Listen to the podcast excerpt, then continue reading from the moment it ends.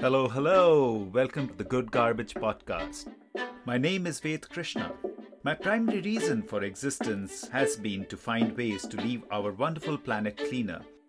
We will be speaking with material innovators, creators, and propagators to learn from them how we can build for scale and towards a regenerative future. Their stories will help us answer the big question what is good garbage? Today, we get to hear from both Nicole Rycroft and Valerie Langer from Canopy. I met Valerie a few months back and became a fan immediately. The work Canopy does is truly path breaking and world changing.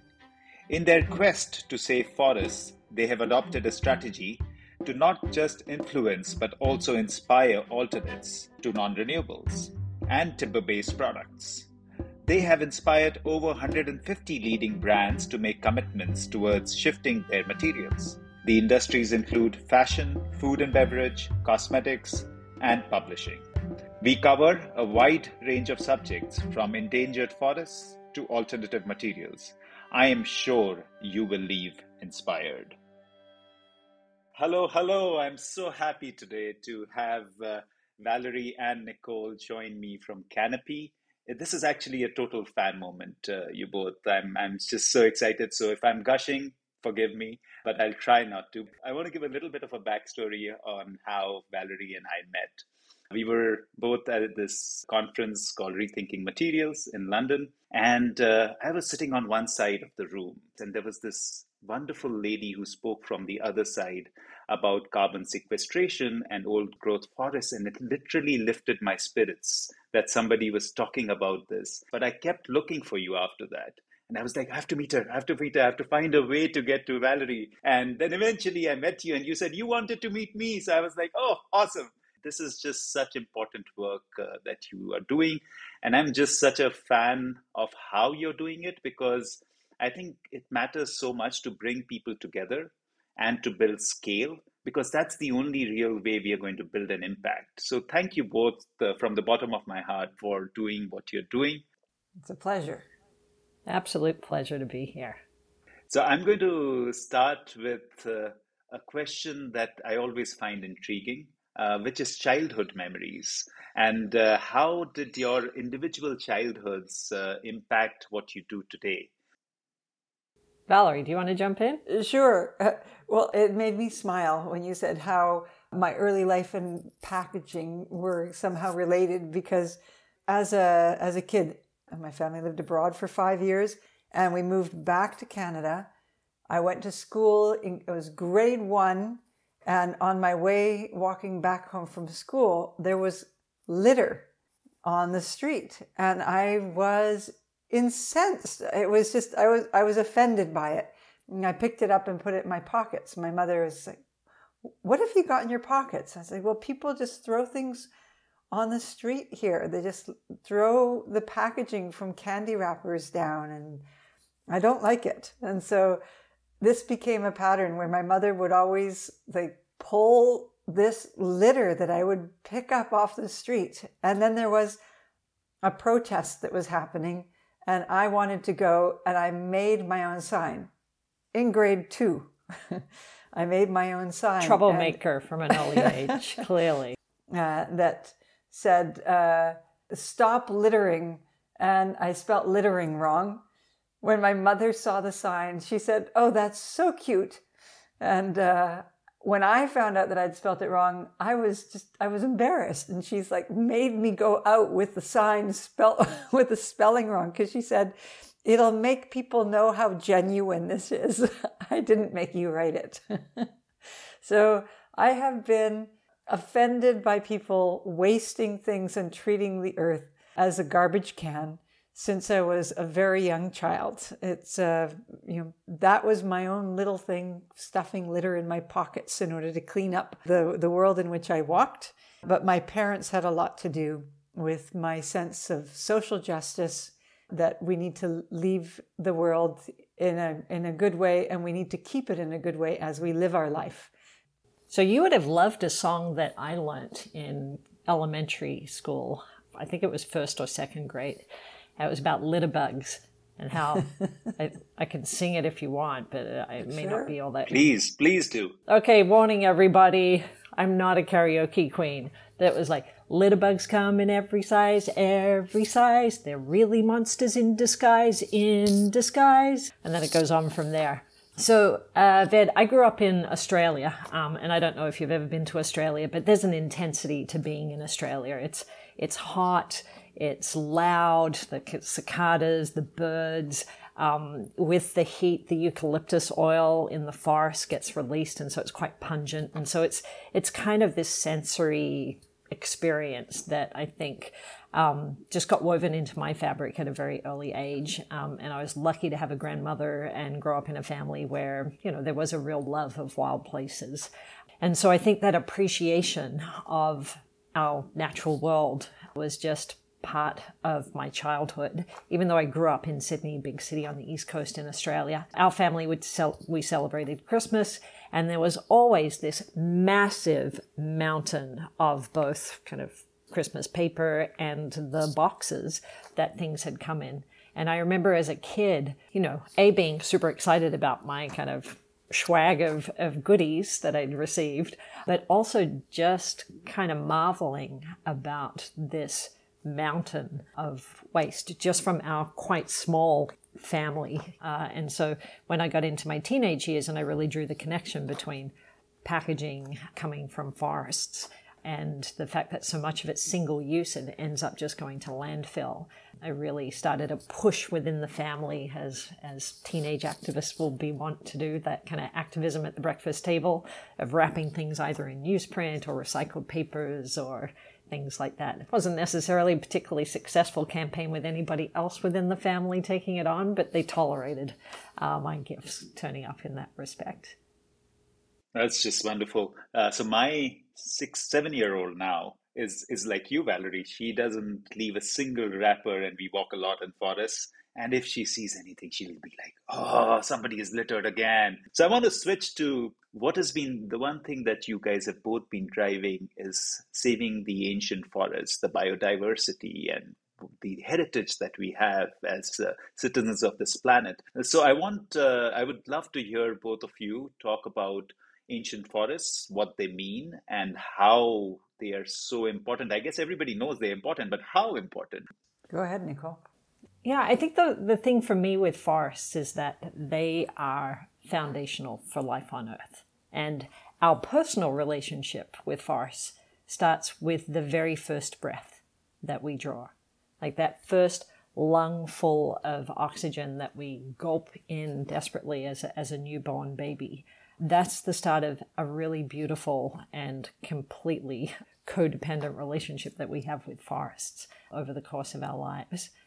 And so, forests, like our relationship with forests, is intensely personal at that level. And then also, when we move up to planetary scale and uh, the impacts and support that it provides to the rest of humanity, forest ecosystems represent 30% of the climate solution. If we keep logging forests the way that we are, uh, we'll release 260 gigatons of additional GHGs into the atmosphere over the course of the next decade. They're integral to the precipitation cycle, establishing the biotic pump and drawing precipitation across continents to make sure that crops are successful and healthy. They provide medicines and home to millions and millions of indigenous and frontline communities around the world and, and the cultural and spiritual foundations of civilization of, of those communities and, and many modern day communities as well. And then, of course, they're home to 80% of the world's biodiversity.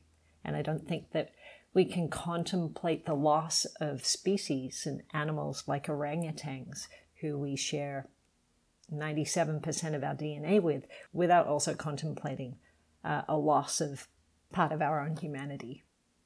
Valerie? Well, I, I'm a forest gal.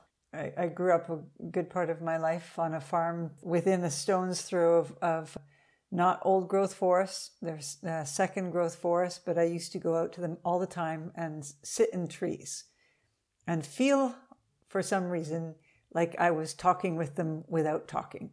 So I've had a, a long standing feeling of connection But it was when I was in my 20s and moved to the west coast of, of Canada to a beautiful area called Clayoquot Sound.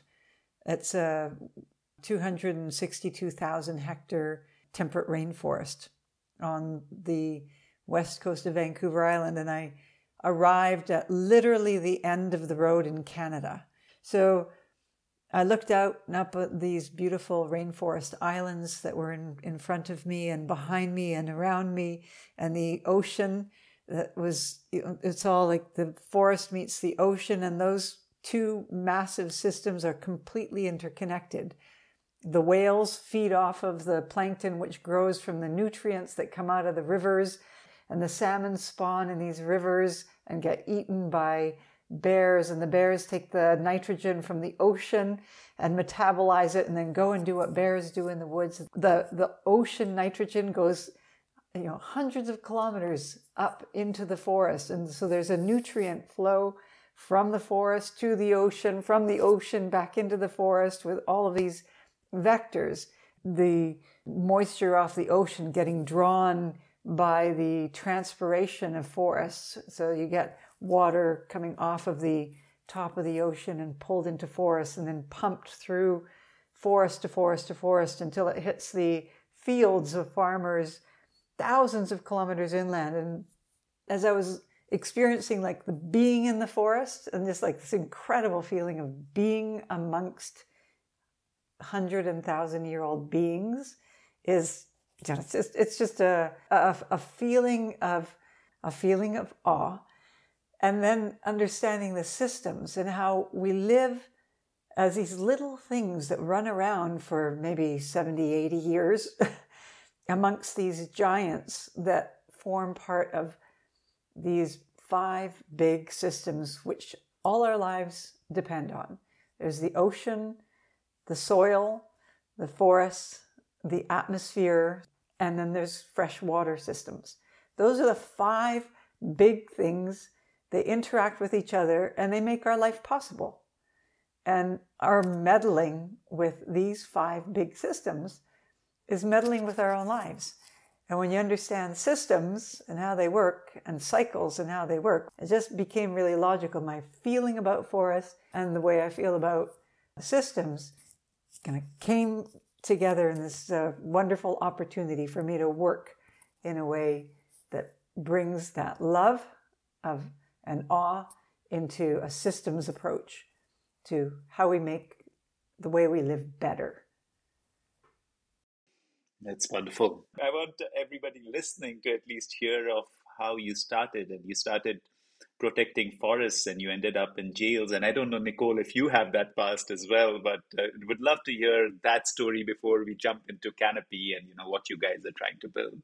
Valerie the logging industry in, in Canada, as in a few other places, is very closely connected to the governments. It's a long standing industry, and extractive industry, and the leaders of, of industry often have this porous um, back and forth between being leaders of things like the Ministry of Forests, and then they go back to the industry. And so you have a very industry centric set of policies and laws uh, which are aim aim to facilitate the extraction of forests. And so our Ministry of Forests isn't actually about forests. It's about forestry and how best to extract fiber from forests. But of course, forests are much more than fiber. They're home. One of their primary functions is home to species, and they're everything else that we've described. So, uh, this little scrappy little organization on the edge of the world that I was involved with, called the Friends of Clayoquot Sound, uh, was working in conjunction with uh, several of the First Nations uh, communities in the area that didn't want to see their territories logged. We had absolutely zero success in having a reasonable, rational conversation about ecosystems and about rights and title. And so when you reach the end of the possibility of getting to a rational solution by discussion, there are very few options that are left when the chainsaws are coming in. And so a number of us uh, put ourselves peacefully. It was a non non-violent protest. It was a display of our principle And so a number of us stood in the road and said, We can't, in good conscience, let you come through. We were arrested. We were charged with uh, disobeying a judge's uh, civil injunction. And we had the choice of paying the fine or doing time in jail. And we said, we can't, in good conscience, pay a fine because that would be an admission that we'd done something wrong. And so we served time in jail. It was two, about two weeks.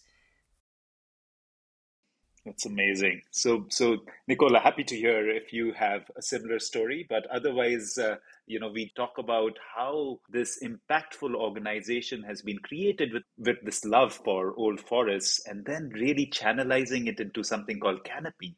So, I'm sure there's a lot of thought, experience, effort, mistakes, learnings that went into it. So, would love to hear uh, that journey along with any of the anarchism that you experienced as well. Yeah, sure. So many mistakes, so many mistakes. It's like where to start if we were going to talk about those. But uh, yeah, I have a slightly less colorful rap sheet than Valerie does. Um, uh, I've definitely I've participated in civil disobedience. You know, here in Canada, when I first started Canopy, which was literally at the kitchen table with an eighteen hundred dollar budget and just a belief that we didn't need to be logging these critical, beautiful, um, complex ecosystems to make pizza boxes and t shirts, uh, that we had to be smarter than that. It wasn't uncommon for me to start my morning standing on a protest line, uh, stopping logging trucks, and then going back to the kitchen table uh, to do some of the foundational work for Canopy. My background, I, I live in Canada now, as you can probably tell from my now funny accent. And on my way from Australia to Canada, well, I spent a year and a half in Southeast Asia and a fair bit of time doing some volunteer work with a great organization on the Thai Burmese border, documenting the link between human rights violations and environmental degradation, and the link between forced labor and the use of child soldiers, and essentially a war against their own population to build unsustainable infrastructure products that were depleting the natural resources of Burma. As I was in and out of refugee camps and rebel army camps documenting those stories, it became very obvious that there's this absolute interconnectedness between human rights violations and environmental degradation. And it's all happening under the rubric of the global economy in this supply and demand world. And so, given that I was on my way to Canada, or the belly of the beast of global consumption of North America, it felt like an incredible opportunity to work to harness some of that purchasing influence, some of the market mechanism, the just the sheer sort of momentum and mass uh, that that has to redirect the marketplace to help drive positive change rather than it leaving this inadvertent sort of trail of destruction, both on the social side as well as on the environmental side. So when I started Canopy, it really was with that sense that we are smarter than chopping down 400 year old trees to make shipping boxes and t shirts. And there are these other alternatives that have a lower footprint uh, ecologically that can add social value and that currently are being treated as waste. And in nature, there is no such thing as waste. Everything is part of a perpetual cycle of life. And so the forest conservation imperative, along with how do we transition from, okay, we can't use these forests and we shouldn't be using as much forest fiber uh, to meet modern society's needs to how do we diversify the fiber basket um, to these lower footprint alternatives that are often seen as waste. That's all been part of Canopy's trajectory. Um, so, Canopy is a solutions driven, not for profit organization, and we work to protect the world's forests, species, and climate and help advance frontline community rights. Uh, and we do that by harnessing the purchasing influence of the marketplace. So, we currently work with over 800 large corporate customers of the forest products industry, so companies like Walmart, Amazon, H&M, Zara, Penguin Random House, so companies that either use a lot of paper, paper-based packaging, or wood-based fabrics like viscose and rayon. And we help them to develop cutting-edge environmental policies And then we work with them over a number of years to actually implement those policies. So to remove sourcing from high carbon, high biodiversity value forests, what we call ancient and endangered forests from their supply chain, to help build better sustainable forestry practices in second growth forest areas, to actually transition away from being so reliant on wood altogether and to prioritize the production of next generation solution alternatives and then ultimately to work with us and their peers to help secure conservation on the ground. So it's global in scope, but really focused on transforming unsustainable supply chains that are currently the systemic drivers of forest loss and forest degradation. Well, there are two aspects to Canopy's work, two types of materials paper and paper packaging, and viscose. So, about uh, 3 billion trees get pulped every year to make paper. So, somewhere over 400 million tons of paper is made every year. And of the 400 million, about half of it uh, is recycled, and about half of it is virgin fiber. Of that virgin fiber, about half of it comes from ancient and endangered forests. And that is the half of the virgin fiber that we think could be made with alternatives because plant fiber like wheat straw, bamboo, bagasse, rice straw, you know, any number of uh, plants that are currently grown as part of the agricultural uh, stream uh, for food. And then there's a whole bunch of residue that's left on the field. And a lot of that residue gets burned. In India, for example, there's somewhere around 100 million tons that gets burned, which you're very aware of, I'm sure. And if there are ways in which we can turn the cellulose from that which would be burned into a useful product, and by doing that, not log forests, and by doing so, maintain the capacity of those forests to fix carbon out of the atmosphere uh, and to provide home for species and, and rain, etc., then you have a really great alternative which both meets some of the environmental targets that we're aiming to achieve, but also helps farmers gain a better income from the residues from the agricultural products that they produce. Uh, and um, the uh, opportunity to build a more circular, greener economy because it takes less energy, less water, and less chemicals. If we utilize what we are currently burning or throwing away in landfill, we can eliminate the need entirely to log any forest uh, to make pulp for paper or for uh, man made cellulosic textiles. That's not what we're advocating. We think that forests will continue to be part of the supply chain, but we're just aware that if we really wanted to utilize the waste stream to prevent this word waste from even existing, it, it doesn't exist in nature.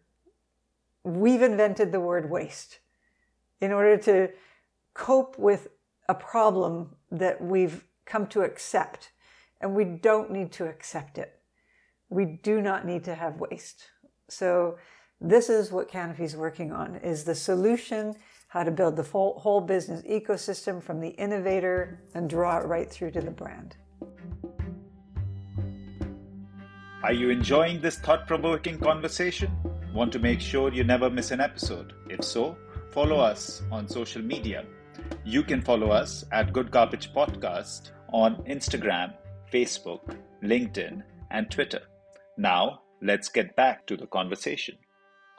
I have a dilemma, and I have I have to run this by you both uh, to give clarity on this. So, what I saw while operating in India, that 80% of the paper actually came from recycled waste, but the Indian origin recycled waste products were not good enough. So, what I was noticing is that almost maybe 80% of the waste was coming all the way mostly from United States. So they were somebody was collecting it in the United States, piling it up, sending all this uh, waste to India, and the company would use almost 70 to 80 percent of the energy that a virgin fiber would take to recover 50% of that waste and then send it all the way back. So that I saw on one end. The other end, I saw other companies, and that was using virgin material. But they were not allowed to log any forests for sure. So, so they were having to do what they call social forestry or farm forestry, where they would encourage the farmers to plant either on the boundary or intercrop. And it was mostly Australian eucalyptus that was being uh, being used because it was fast growth, four to five years, you can get pulpwood. Those were the two sides I was noticing. So my natural inclination was that the virgin materials, in a way, it's better because at least they are growing that tree and they are doing it very locally. It's only in like a 30, 40, 50 kilometer uh, kind of radius. And the farmer gets benefited by this extra income. And they're not transporting all this waste from all over the world. I would love to learn what do you guys think about it? And, you know, there's a dichotomy, you know, where do you go? It is a dilemma. It's we've designed these crazy global supply chains where we ship things from one end of the planet to the other, both in terms of recycled content, uh, recycled paper content, recycled plastics, obviously, but also uh, wood chips, logs, pulp gets shipped around the world as well for paper manufacturing. And so I think there's a multitude of issues within there. In terms of the hierarchy of fiber and fiber impacts, then recycled paper is at the top of the hierarchy. It has the lowest footprint um, in terms of energy and carbon. Of course, when you're shipping it around the world and then putting it on a truck to drive it across a country, then you know that kind of ecological advantage starts to be undermined.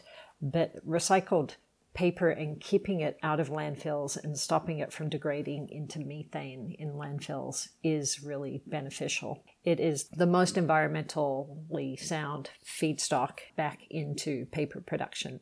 Now, it would be ideal for that to be happening onshore within the countries of collection and for us to be supporting the build up of really robust recycling collection systems and infrastructure around the world as well as processing. And it's not okay for you know the global north to be continuing to just kind of export all of their waste and recycled products elsewhere for other people and other countries to have to manage and deal with right? Like that's really not acceptable. You know there is a role for agroforestry um, and so i think it's really about how do you support agroforestry how do you support other fiber use that's a byproduct of other existing production processes and how do you make sure that the trees that potentially are involved in any kind of more localized agroforestry are being sustainably managed and are suitable and endemic to the region. Valerie? Uh, well, agroforestry is actually really a very important part of solutions. It has multiple benefits when done well, and there are lots of opportunities to do it well.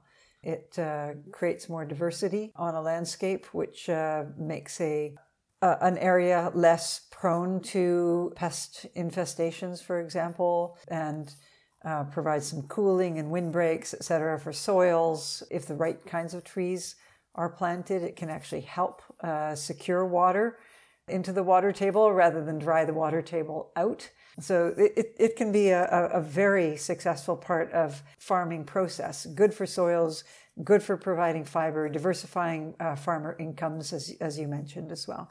There's almost never a paper that's just one fiber. It's kind of this beautiful chemistry of what, what works exactly right for exactly the right product. And so sometimes you can use 100% recycled, but sometimes you can't, and you need a virgin fiber recycled can only be recycled up you know five or six times and then the quality is too low and you need to add virgin fiber in to increase the strength of, of a, a package and so there's no reason why we shouldn't be using trees in some uh, of the packaging that's out there but which trees from where and how much those are the big questions and people often want silver bullet solutions well the, the answer to almost every question is it, it depends.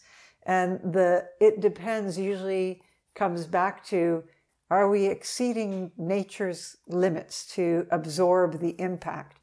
Yeah, I, I, just wanted to jump in and Ved, you probably want to take us somewhere else. But I think it comes back to your opening point, which is partly around scale. And I think the scale of production that there currently is is very difficult to meet from any single source. Now, at the moment, we're relying too much on forest ecosystems to provide a large balance of that fiber.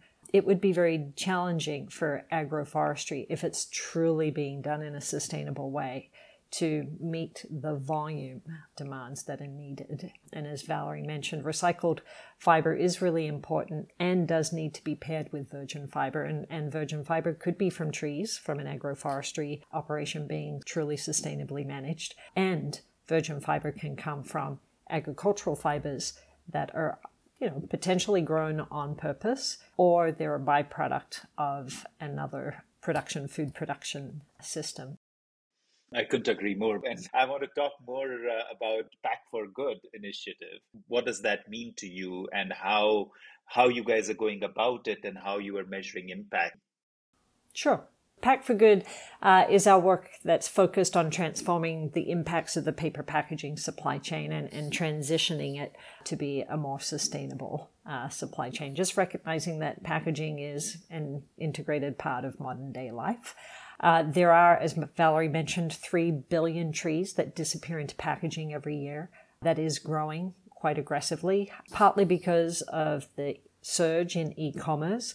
And for every e commerce purchase, there's seven times the amount of packaging associated with that purchase than if you go to a bricks and mortar store, which I still find that number boggling.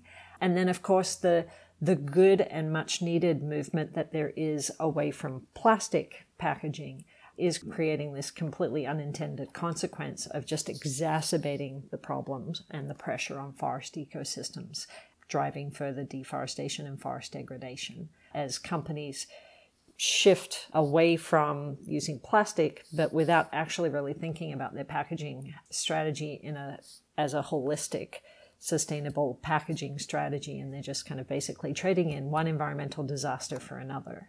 So, Pack for Good is an initiative to basically help ensure uh, that we're not trading in dead dolphins for dead orangutans, that we are actually developing a holistic approach to sustainable packaging.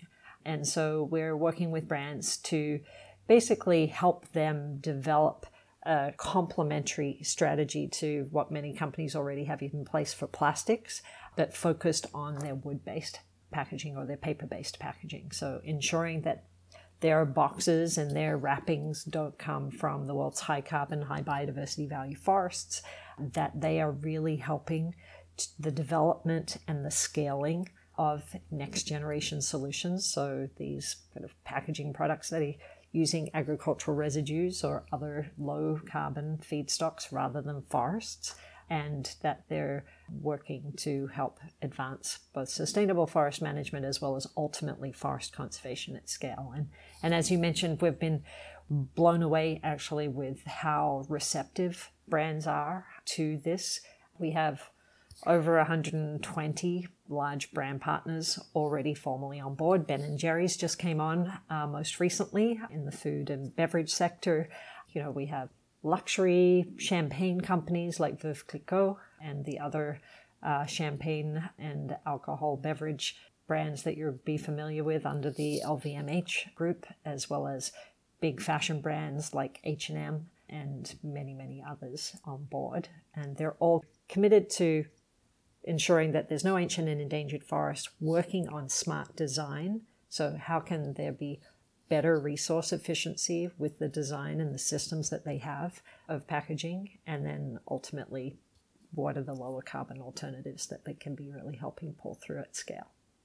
So, we're excited about the momentum that there is, right? Because what we find is when brands, so these large corporate consumers of packaging or viscose, but in this case, packaging, when they start sending a very clear indication back through the supply chain to their suppliers, as well as to the investment community, that this is the direction that they're heading, that they will have zero tolerance from packaging coming from ancient and endangered forests and that they need solutions, then what we tend to find is that that really helps spur the supply chain, both conventional producers as well as innovators, to be able to work through okay, how do we actually meet the needs of our customers and their sustainability goals?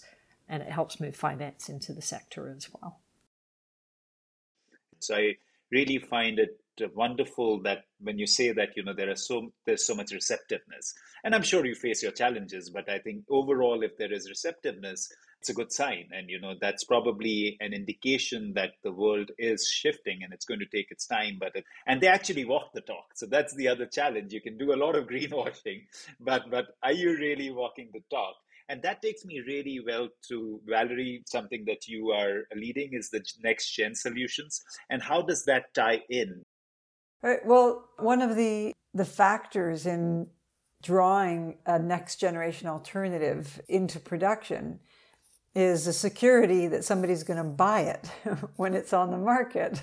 if there's a, a mill or a new technology or an existing mill that wants to expand, for example, they have to be able to prove to a potential investor that somebody's going to buy the end product. So Canopy's been working to build the market. That was our first order of work for many years. That's all that we did was build the receptivity in the market for better forestry uh, products and next generation alternatives. So th- th- that's kind of been our raison d'être for a long time, and we we started to shift as the the market was more secured, i.e., our brands were saying in writing, yes, we will give preference to these next generation products when they're on the market. We start to shift to okay, how can we mobilize this financing in this direction? Which are the technologies? Or ventures that are ready to scale up? And how can we link these three parts the innovative ventures the the investors and the brands that would buy the product? So we're we've actually really buckled down on that part of our work in the last uh, few years. Now that we feel more confident that the technologies are ready to scale and that the market is receptive. We are hearing something uh, from brand partners, which is a barrier that we've yet to to leap over. I, I believe it's a cultural shift within business. Most companies are so used to buying products that are really cheap because most of the costs have been offloaded onto the environment. Right? They they didn't have to pay for the pollution. They didn't have to pay for the uh, the carbon emissions. They didn't they didn't have to pay for the degraded landscapes, right? And so the offloading of our industrialization, those costs onto onto the environment uh, and onto frontline communities, it's basically products that don't reflect the true cost of the product.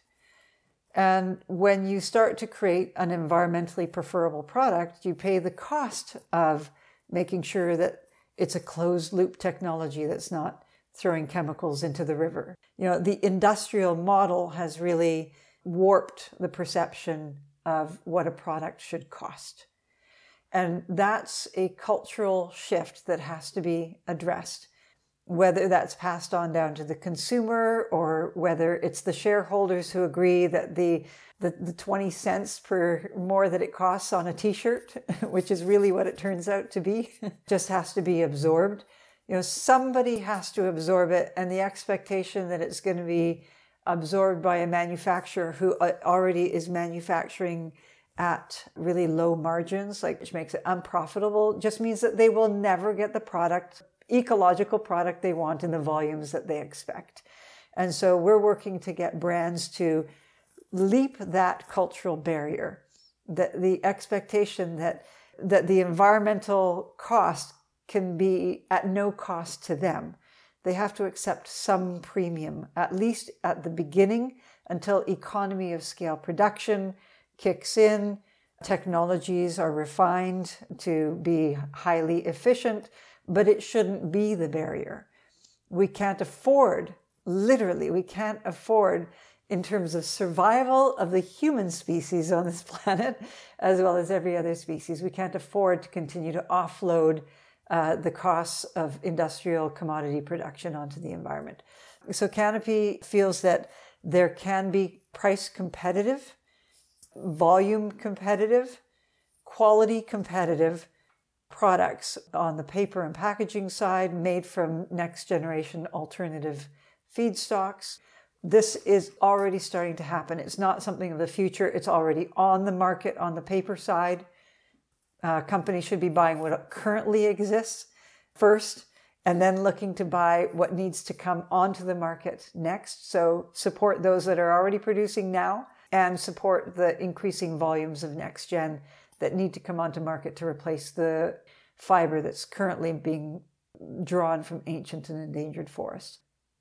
I, what I see is that there's a lot of excitement about the burgeoning technology uh, that is out there, and there's a pipeline of very strong, game changing technologies. But it's not the tech itself that is going to drive the transformation, right? It's the application of that tech at scale. And so that requires market pull through, which we've been doing a lot of work to mobilize, and it requires investment to start really moving into these technologies so that they can be built, the infrastructure and the industrial ecosystem that supports them the aggregation and collection of agricultural residues or or textiles diversion out of, of landfills and aggregation. All of that other uh, part of the industrial ecosystem needs to be built and scaled. And we need to be scaling it quickly right? Like we have planetary targets between now and 2030 that require us to you know stop standing on the sidelines. It's a little bit like going to a teenage dance party. Everybody's kind of standing around a little shy uh, on the sidelines. We need to be, you know, choosing our dance partners and getting onto that floor and carving it up. I think that's that's a great analogy. I think what uh, you've talked about is so valuable when I even look at it from our perspective as a company that's deeply passionate about making change because it all comes down to building that market and getting that letter of intent changes everything. Honestly, believe that you are absolutely right. It is a very short transition time for even the cost. The cost will come in place. It will be the same or even a lower price, I would say. But, I want to throw a little bit of uh, light because I know that you've been actually working on few technologies and there have been investments that you've made in China, in Sweden, and, and in the Washington area. You know, there have been certain investments that you guys have encouraged. And of course, if you can throw more light on the kind of capital that you're trying to build to enable these technologies to see the light of day. Yeah, so we're we're an environmental not for profit, so I wish we were able to write big checks, but unfortunately we're not. Uh, we're out kind of tap dancing on street corners, fundraising for our annual budget generally, but we have been working to, as Valerie mentioned, set market demand, build market demand, focused market demand, and pull through for these products. Within our work of the 800 plus brands that we work with, the vast, vast majority of them have prioritizing next generation solution alternatives and products at, embedded within their policy commitments. We've then gone that deeper level, uh, Ved, as you were speaking to, of working with brand partners to actually have them articulate specific volumes that they would be willing to commit to and are willing to transition over onto these new lower carbon products when they come to market. And so we currently have just over 500,000 tons, so half a million tons of explicit volume commitments from brand partners. We are now building that. It'll be a million soon, a million tons, and then sort of onward and forward from there. Uh, we have helped speed date technologies with their angel investors. Uh, we did that with Columbia Pulp, the North America's first uh, straw pulp mill that was built at commercial scale. We have helped with securing multi-year offtake agreements that has then unlocked the broader finance package. That was the case with Renewcell, which is the world's first textile to textile pulp mill that will feed into the viscose supply chain. That's a 120,000 ton facility that will open in Sweden this September. Um, and then we are now starting to work more directly within the investment uh, field, looking at you know how are the ways that we can play a more active role in mobilizing the scale of investment that's required because over the next 10 years we need at least $64 billion to be invested in this infrastructure transition. about 64 billion, which sounds like a lot of money, except for the fact when you consider that the company that uh, sells Botox sold for 68 billion in 2018. And if you break it out over the many, many countries where this new infrastructure needs to be built, then it's a it's a bargain, you know, like at double the price, basically. So if I if I ask you both, if you look at a time horizon of maybe five or 10 years, what would success uh, for Canopy look like? Uh, Valerie, why don't you take that first? Uh, well, on, on the next generation side, I would say that in the next three to four years, that we would see the, the beginning of that, that hockey stick curve of uh, infrastructure. We know that the first, let's say, 2 million tons of uh, next gen production will be the proof of concept. And if that's in place in the next three four years that we then feel that there will be a pile in of investment because it meets so many needs. It meets uh, climate needs. It meets biodiversity needs. It avoids landfill uh, waste. It creates a circular economy and it helps uh, eliminate things like pollution from burning residues and that's affecting health in cities like delhi